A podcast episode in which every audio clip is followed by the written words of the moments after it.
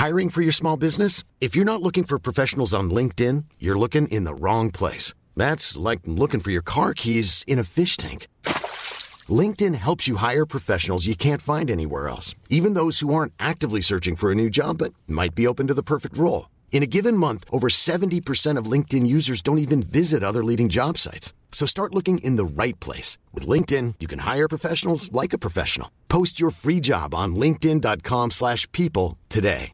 Mom deserves the best, and there's no better place to shop for Mother's Day than Whole Foods Market. They're your destination for unbeatable savings, from premium gifts to show-stopping flowers and irresistible desserts. Start by saving thirty-three percent with Prime on all body care and candles. Then get a fifteen-stem bunch of tulips for just nine ninety-nine each with Prime. Round out Mom's menu with festive rosé, irresistible berry chantilly cake, and more special treats. Come celebrate Mother's Day at Whole Foods Market.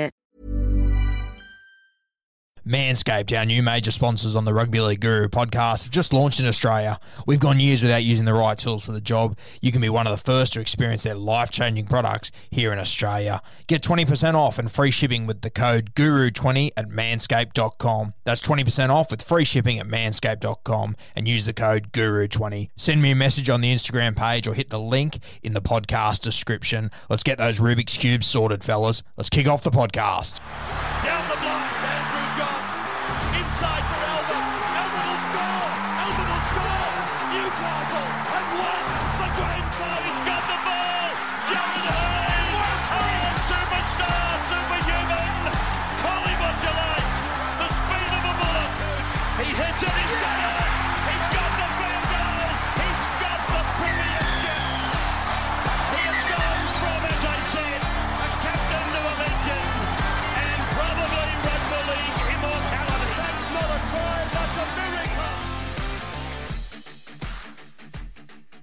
Welcome back to the Rugby League Guru podcast. Today we've got part two of our interview with Brett Finch. This one kicks off in two thousand four as the Roosters, you know, they've just lost the two thousand three grand final against the Penrith Panthers. It's Finch's first year at the Sydney Roosters after leaving the Canberra Raiders. And of course, two thousand four, they also managed to get to the grand final. They come up against Canterbury, which you heard him talk about in last week's episode, that they played them in the semi-final and they just put on their best performance ever. And it was...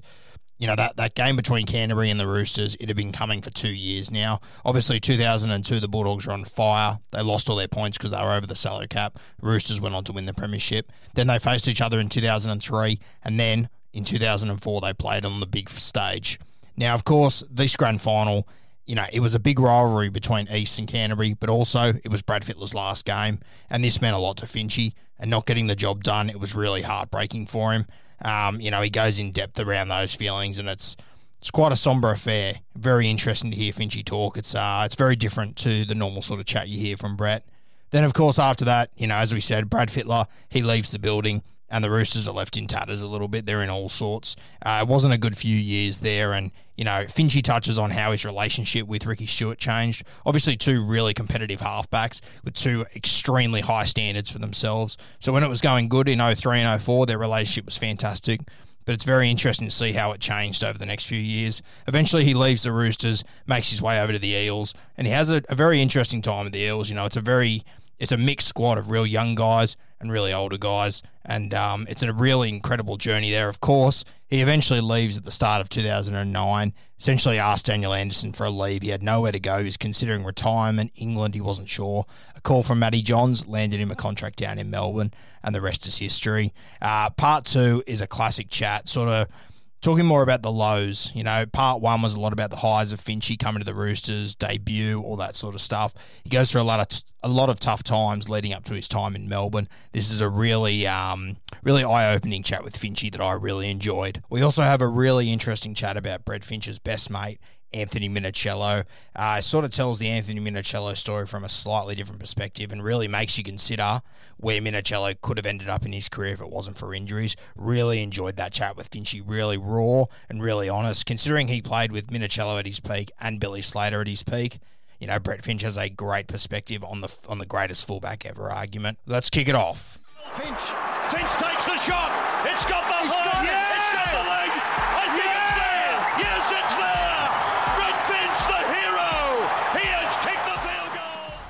the two thousand four season, as we said, you make your Origin debut. Tell me about when you first got that phone call. I imagine must have been one of the absolute highlights of your career.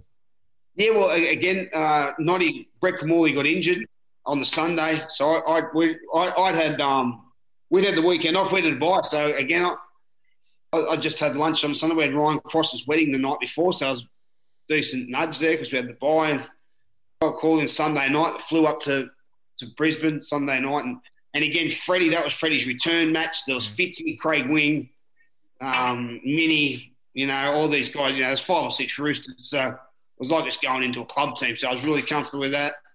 Um, you know, we get beat by two, two to four points. I think we got beat by twenty-two eighteen. I, I played pretty well. Uh, but you sort of think, you know, Joe was out for the year injured with the knee. Noddy pulled his hamstring. And Trent Barrett was unavailable with injury. So I'm sitting fourth or fifth down the pecking line. So I'm thinking, you know, as great as it was, that's probably, you know, I'm grateful to have it because I might not get another shot. So um, I was eighteenth man for the game three where Freddie charged down and scored. And we had a great night out. I even wore me, uh, I trained the next morning with the Roosters. I still wore my Origin tracksuit training. Sticky's like, he goes, "You're the bloody best." He said, "You're eighteenth man. You wasn't even playing." I knew I'd get a reaction. I still were, but I still, still a bit pissed after winning the Origin series.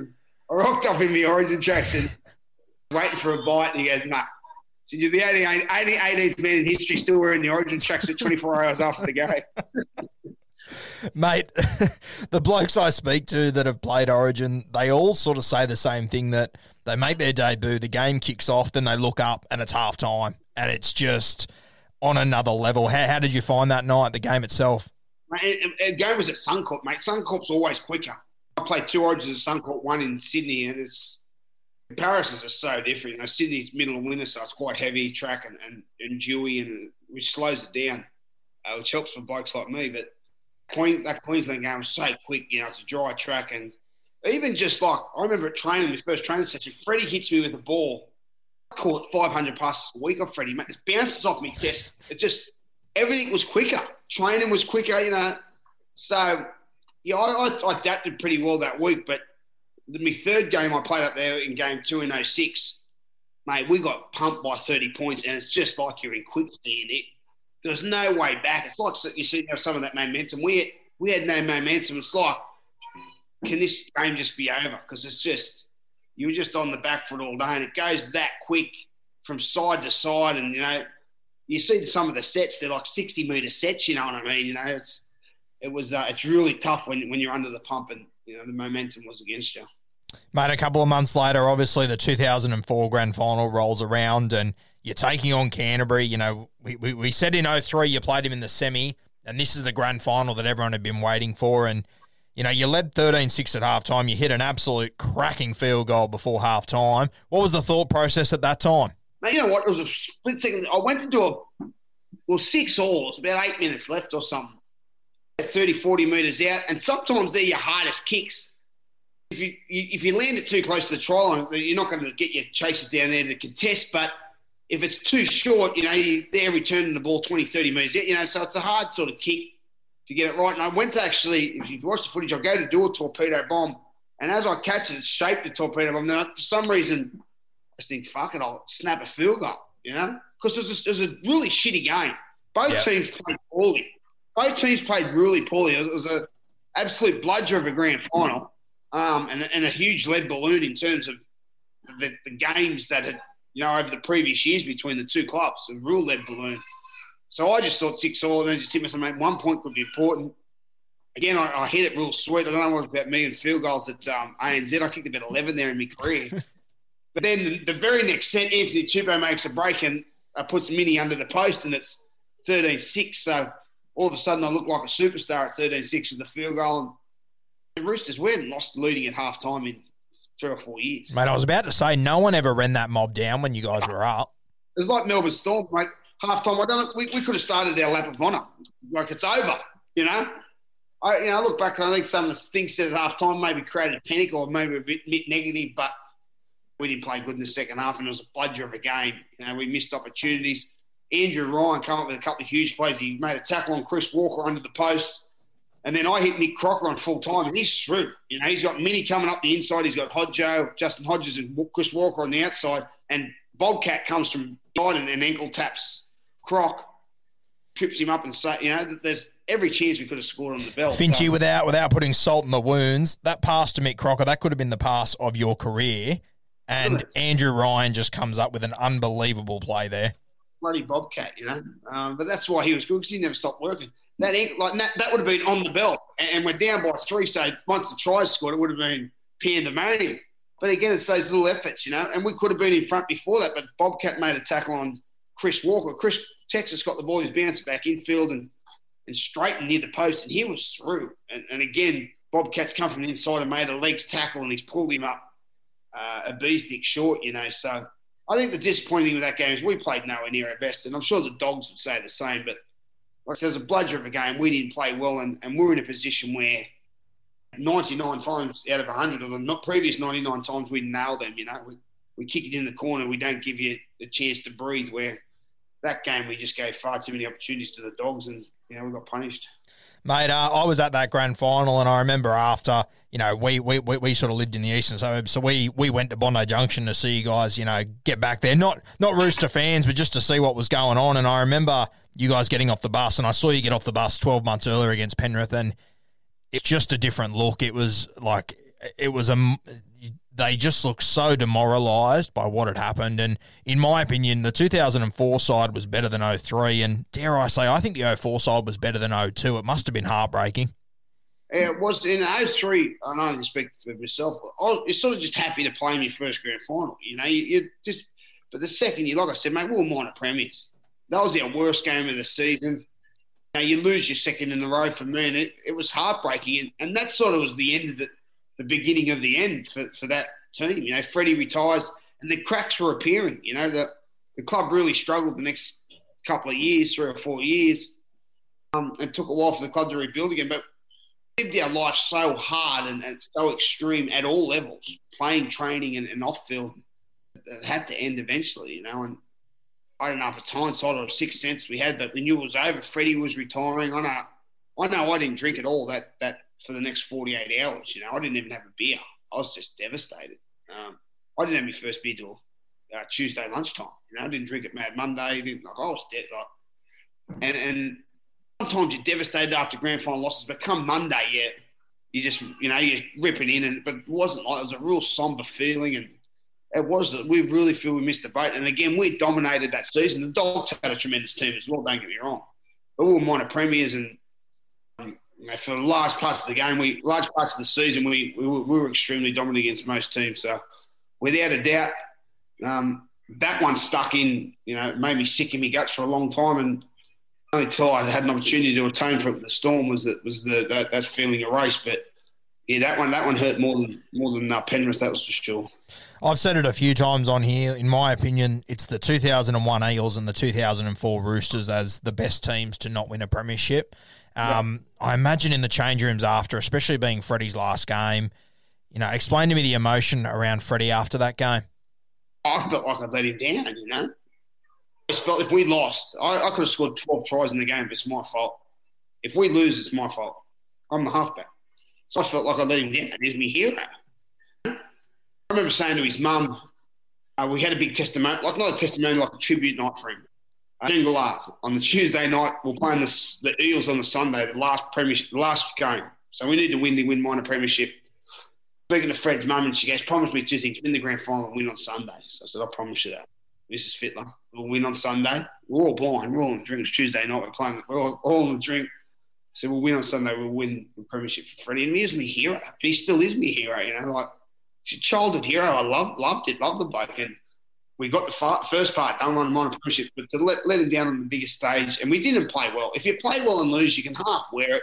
We played shit house, you know. And, and like I said before, I may, I didn't play well, but even if I played well, I still would have felt like it was my fault, because that's, that's how I took games. If you didn't win, it was, it was my fault. You know, I took the blame, so... I certainly, you know, I, uh, my, myself, I would take the blame in, in meetings or videos or to the general public or to the media. And then I did. I come to me and said, that's it's my fault. I, I feel like I, I cost them the game. So it's a somber dressing room. And like I said, it was a somber few days. And even the, you know, you get to a week later, you have the presentation night, you usually fire up and have some fun. It was, I had a couple of beers, did the awards and home, you know. mate, obviously Brad Fittler, you know, he leaves the building at the end of two thousand four. two thousand five rolls around. What's that? Freddie leaves the building and the building falls apart.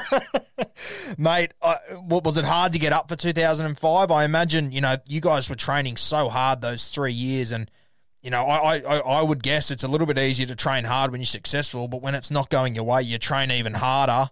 And you mentioned yeah. like quicksand before. I imagine it would have been like that.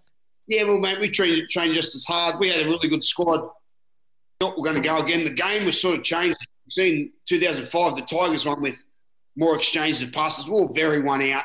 We'll try and beat kick early. You know, the game had sort of evolved.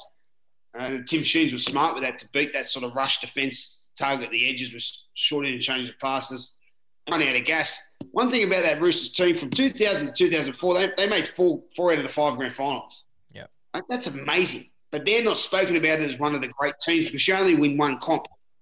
But to get to that level, and I was there for the two of the years, but to, to, to get to that level, a lot of those guys played in the four grand finals in that five-year period. It sucks the juice out of you. You know, you play until October, and then, you you know, the boys going on kangaroo tours to November, December, you know, and, and eventually it, it gets you at the back end. And if you're burning the candle at both ends, that don't help. And, mate, we really miss Freddie because Freddie was a great buffer between the coaches and the and the players, you know, because Stick was quite hard, but Fred had that relationship. We goes, mate, come on, Stick, yeah, probably ran on a bit there or, mate, go for your life. So he was a real great buffer. We didn't have that. And and I know for Sticky, mate, to coach the first grade at that time, there was a lot of pressure on him. Yeah. Like the, the pressure from the top was on him. He put it onto me. I put it onto the teammates, you know. And like you said, when we started losing or we weren't going so good, what was successful for us was to work hard. So guess what we're going to do? We're going to keep working hard or we're going to work harder, you know? And I understood that. And that was the way I did things. So I was with that with Ricky. But, you know, we, we just, the game, that our style had to change, you know, and, and that our run had sort of come to an end and we struggled there for the next two years. Mate, obviously two thousand five, you you missed the finals for the first time in ages. But I guess the one silver lining, your good mate Anthony Minichiello, his football is just on another level that year. Oh, mate. I think changed the way fullbacks played. So all these fullbacks now earning one point three million dollars. You think the, the mountain cat. Um, back back in the early two thousands, late nineties, if you kicked, you know, down into the corner, you'd only have five or six blokes chase down that side of the field. Fullback would just run out your tackling. You know, the mountain cat, the, you know, mini of the human pinball, he'd bounce off two blokes. He'd be on the other side of the field in no time. Yeah, make a break. He was the first fullback with the twenty carries a game, three hundred metres effort. You know. Fullbacks didn't do do what he did. You know, he'd be taking hit-ups off the scrum coming out of your end and play ones and plays twos. Um, he changed the game. And, and I remember uh, with Billy Slater, towards the end of his career, it was his three hundredth game or two hundred fiftieth or something with Bill. There was an article, and I was with Billy down in Melbourne, and he had an article on the five most influential people in his career. It was with his mum and dad and someone else, and he had Craig Bellamy and Cameron Smith, and he had Anthony Minichiello. He wrote a piece on each one and what they meant to him. He said, Minnie, I've only met Minnie once. So he's not a mate. You know, I, seems like a lovely bloke, but I don't know him well. He said, but he changed me again because Craig Bellamy came to me with a D V D in oh five and said, if you want to be the best, play, watch this. This is the standard. And I feel for Minnie because Minnie, Minnie won two Harry Sutherland medals, which is the Kangaroo Tour player of the player of the tour. He won a Golden Boot, won two Wally Lewis medals. I'm like, Daly M fullback of the year. He was the best. He was the best fullback in the game, probably the best player in the game, not the world. And for, for me, which I feel sorry, his injuries took him off the top of the mountain. It's a bit like, if you're going to knock me off my throne, I want you to want you to beat me off it. You know, not couldn't fight for his jumpers, you know, and he has a horrific run of neck and back injuries, and he doesn't get back to sort of oh seven, oh eight, oh nine to fully fitness. And by that stage, Carmichael Huck comes through, Brett Stewart, Billy was on the scene, you know, like, there's all these developments of great... Hey, I'm Ryan Reynolds. Recently, I asked Mint Mobile's legal team if big wireless companies are allowed to raise prices due to inflation. They said yes. And then when I asked if raising prices technically violates those onerous two-year contracts, they said, what the f*** are you talking about, you insane Hollywood ass f- So to recap, we're cutting the price of Mint Unlimited from thirty dollars a month to just fifteen dollars a month. Give it a try at mintmobile.com slash switch. forty-five dollars up front for three months plus taxes and fees. Promo rate for new customers for limited time. Unlimited more than forty gigabytes per month. Slows full terms at mint mobile dot com. fullback, and fullback had gone to that next level, you know, in, in the importance because of how many played the game. So I felt felt for him being a close man. You know, it was extremely hard to watch the sidelines, the game go. It wasn't, and he couldn't put up a fight because of the injury. So, but but you're right, mate. He, during that period, he was he was unstoppable, mate. And on and off the field. He was a single. I was living with him. I would know. He's a good-looking rooster. Mate, they love the mountain cat. I said, mate, we'd be leaving the nightclubs and be going, mate, how did you? How have you done this? I've been with you all night. You know, you're a genius. Um, it helped me out being a battler. I run off the, the net. If I set you up for a few tries on the field, you set me up for a few off. But uh, he's, a, you know, he's my best mate, and I, I love playing with him. But he's he's one of those infectious blokes. He was just high energy, fun to be around. If ever you tell him a joke, you want to tell Minnie because he'll laugh at anything. You know, he was great for my story. He just made me feel great. He's laughing. Um, and, and you're right. He he was off the charts that year. Let me ask you, Brett, if those injuries didn't happen, a hypothetical, where do we sit on the argument as far as the best fullback ever, in your opinion? You you know, you played with both Slater and with Minichiello, obviously very different fullbacks, but as you said, Minichiello was cut down at his absolute peak. Where do you think it, it, it would have finished with both of them? Well, Mini gets injured at the end of oh five, like the off-season, start of oh six. So that's the start of, like, we won three Origins before that. Mini's not there. So Origin starts the run. Slater still would have been great, or he's one of the greats. It's a bit like Benzie has a wedding, I think, his own wedding. That, so he stands down from the Tri-Series in two thousand six. Smithy gets a chance and he never plays hooker again. Yeah. Now, Mini was like that. Now, players still might play better than you, but but those rep teams, they're harder to get out than get in. If you're still winning and playing good enough, they pick you, you know. Um, so you never know. Like someone like Billy or these folks may, may never have got the opportunity at rep level that we've seen, even if they could have been as great as what they were, you know, um, and they were champions. But, you know, during that period, early to mid, start of two thousand, that five or six year period, Mini was, without doubt, I think one of the, you know, he was the best and most consistent player in the game. And he, he was playing Origins and Tests. You know, I think he played more games in that period, you know, about thirty, twenty more games or fifteen more games than the next person in the comp, you know. And, um, you know, he was just a rock star.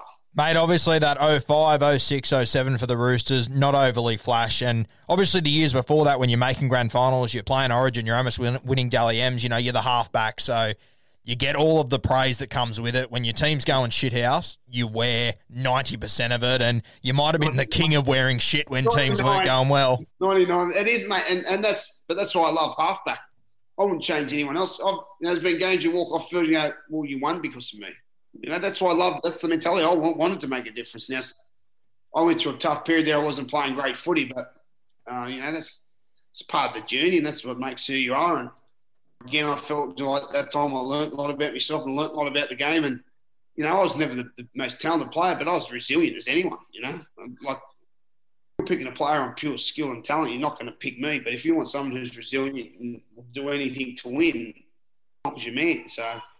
I, you know, I didn't play well during that period and the team suffered as well, but you certainly gathered plenty of resiliency and, you know, the, the thick skin, you know, I, I had thick skin about myself, you know, and, um, you know, that helps, you know, for me back into my career. Mate, I imagine, you know, your relationship with Ricky Stewart would have changed a lot between two thousand three and two thousand seven. I imagine oh three and oh four, you would have had a great time together, most of it, and then...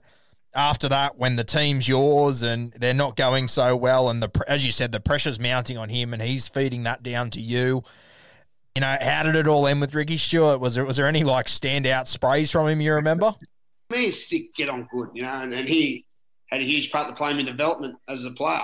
When it was good, it was great with me and Stick. But when it went bad, it was pretty heavy at times, you know, and we're similar blokes. If he's got a problem with me, he's going to tell me. If I've got a problem with him, I'm going to say, you know, I'm you're the case, but I'll tell you, I think you're not doing your job right as much as you're not, you know, like, you know, probably poor choice words for me there, but you know what I mean? We, we I certainly, if I thought, mate, we need to change that there, or, you, you know, like we, we were similar characters and we both wanted the best for the team, you know? There's pressure on Stick from the board, you know? Because the board expected to win. The board thought coming, and that's why the Roosters are a great club. The board thinks second's a failure, let alone ninth, yeah. You know? Um, and the pressure was on Stick, Stick, and that, you know, he, rides his halfback because he's a former great halfback.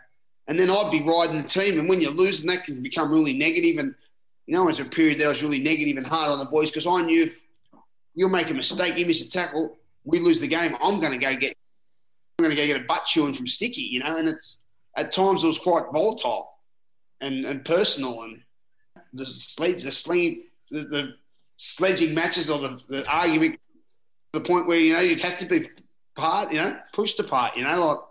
So I've got all that, but it's only because me and Sticky cared. And they, like some other blokes in the team, they wouldn't have known, you know. You know, we're probably two of the hardest working blokes in the club, but we're at each other because we care, and, you know, we, we, this mattered to us. We didn't like the position we in. We didn't want to lose. See, Sticky, Sticky hates losing, and that's why he's so great to be around, you know. At the end of oh six, we both lived together, and I thought that was fair enough, you know. We left fine, you know. He, I, I know, spoke to me mum and dad later years and apologised to them. He went too hard on me. Yeah, sure. I look back, it could have been too hard, but it made me feel I watched, you know. Like, I went like, after that, nothing after that, that could rattle on my cage, you know. Like, yeah. you know, bulletproof. Like, skin like an African rhino now, you know. Let's go. Like, it was, and it, it, it helped me down the track. But, um, you know, I, I had some great times with Sticky, you know. He, you know, he, he was he was great at bringing a team together, and, and you wanted to play for him, and he, he'd have you back, you know.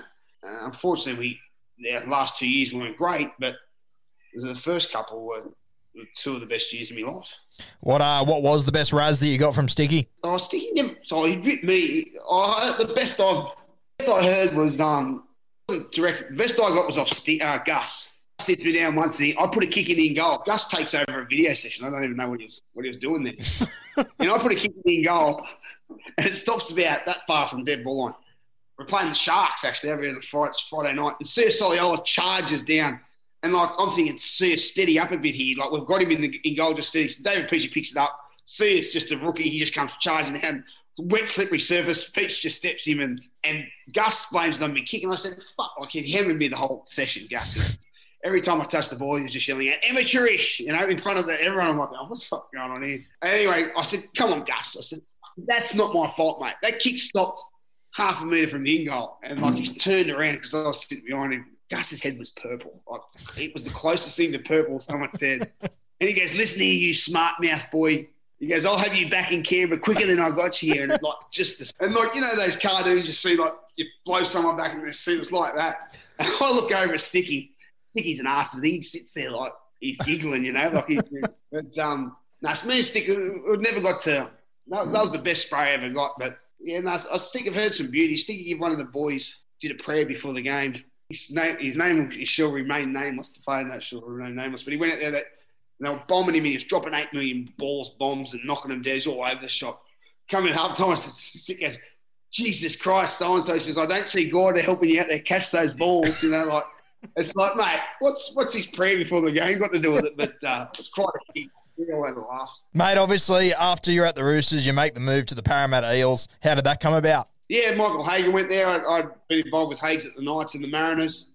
Family friend, he, he wanted to get me on board. Then Johnny Morris was leaving to the Tigers, so it was a spot at five eight. I was happy to move out of that halfback role. You know, I wanted to play five eight, and Timmy Smith was the halfback, and Parramatta come eighth the year before, so they're a team who, who were only going to get better, and Um, you know, I really liked the way Hagues went about it, and, and I dealt with him before. So, uh, and I had to probably get out of the Roosters. You know, I had a year to go on my contract, but um, I, I felt it was the right time to get out at the end of oh six and, and go to Parra with with Hagues.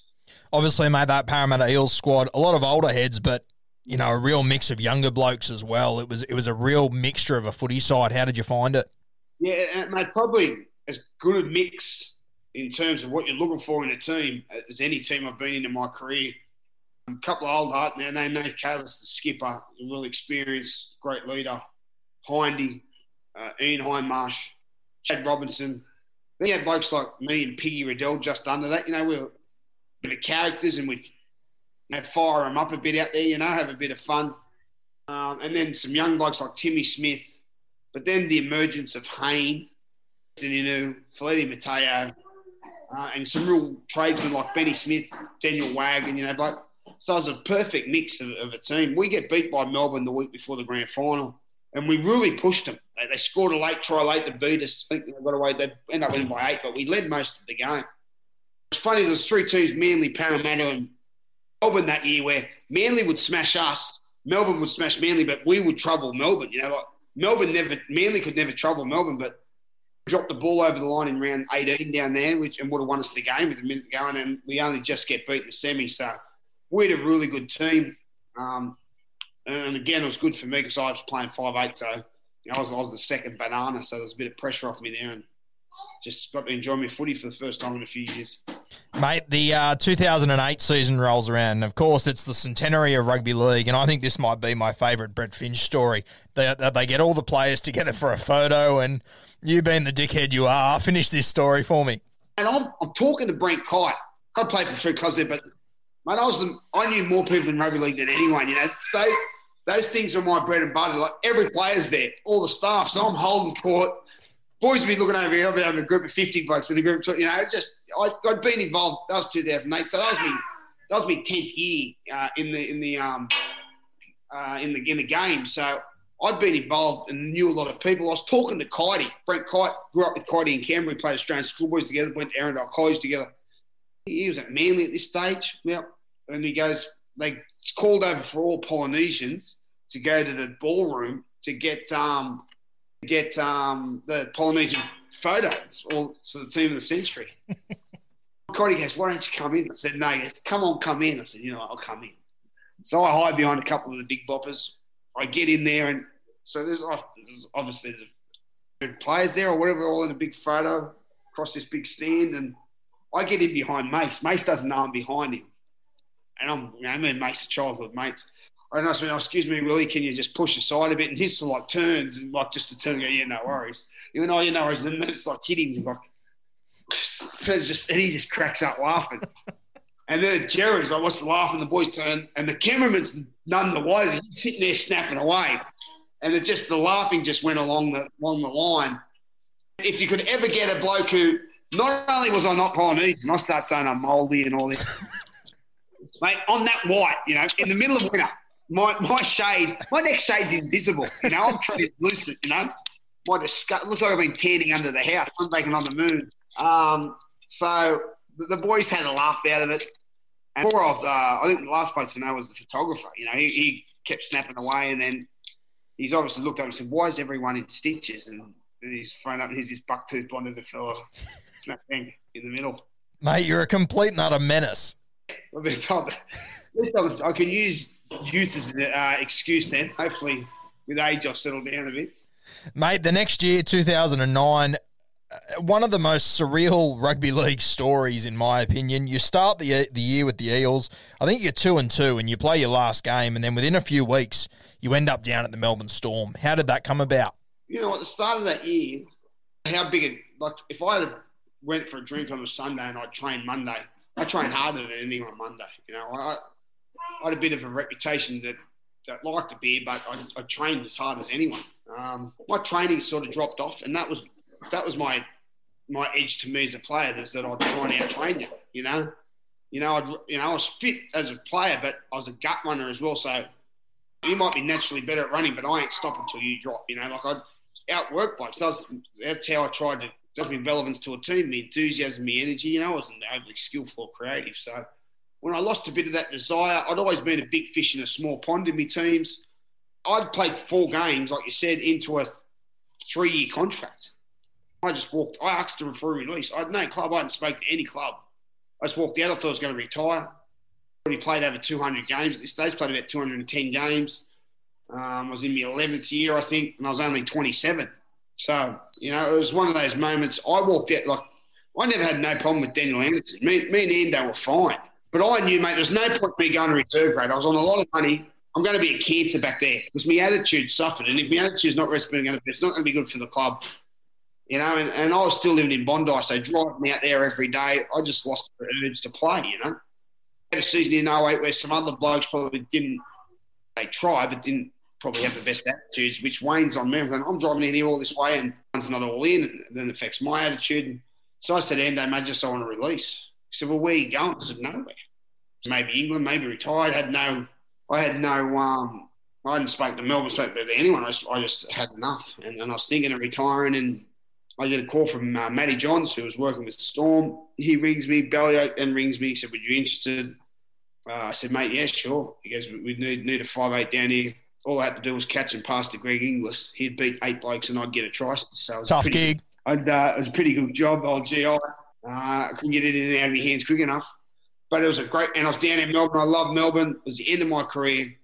Uh, I the year before I had to go back and play halfback because Timmy left and went to England. I didn't want to play halfback. I wanted to play. I wanted to step out of that main role. So to go down to Melbourne in, in a high-class environment. And all of a sudden it, it re-energised me because they don't need me. They've won three straight. They've made three straight grand finals. Won one. Now, we'd love to have you, Finchy. We think you can help us, but if your attitude's not good enough, we'll just get someone else in. It's not like so. All of a sudden, I'm a small fish in a big pond, and it fired me up again, and it got me working. It got the hunger back, and I was as a player, hard working player, you know. And and I was down there, and I and I think I was good for me in a way where, you know, I was pretty good at lightening the mood at the right time, but I knew when to train hard, and I, I love working with Craig Bellamy. He's just the best. Leadership is unbelievable. It's off the charts. Had some great senior players down there, obviously Cameron Smith, Bill Cooper, Brett White at the time, Dallas Johnson. So it was, it was a great club to be a part of.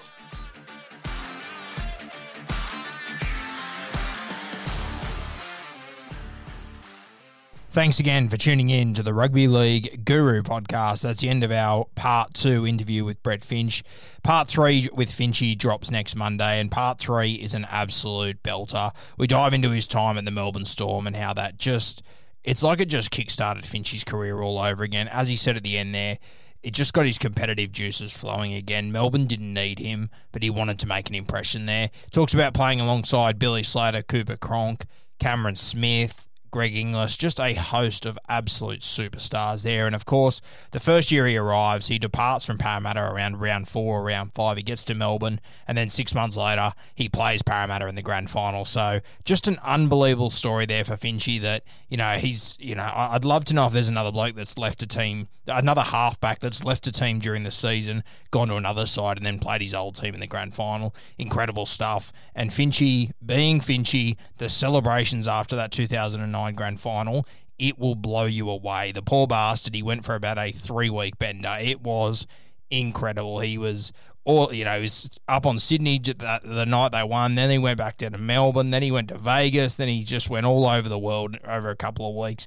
It was sensational. Talks about twenty ten when he came back, how hungry he was to get back into footy. And then, of course, the salary cap scandal hits. Finchy's perspective and all that, very interesting. Uh, of course, it means that he has to leave. He goes over to England for a couple of years, and then he returns to Melbourne.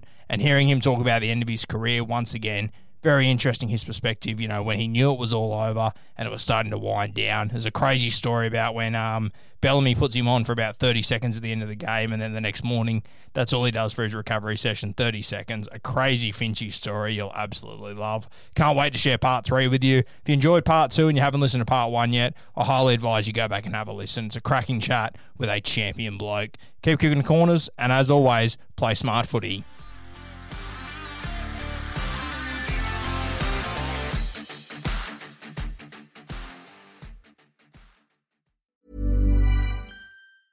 Mom deserves the best, and there's no better place to shop for Mother's Day than Whole Foods Market. They're your destination for unbeatable savings, from premium gifts to show-stopping flowers and irresistible desserts. Start by saving thirty-three percent with Prime on all body care and candles. Then get a fifteen-stem bunch of tulips for just nine ninety-nine each with Prime. Round out Mom's menu with festive rosé, irresistible berry chantilly cake, and more special treats. Come celebrate Mother's Day at Whole Foods Market.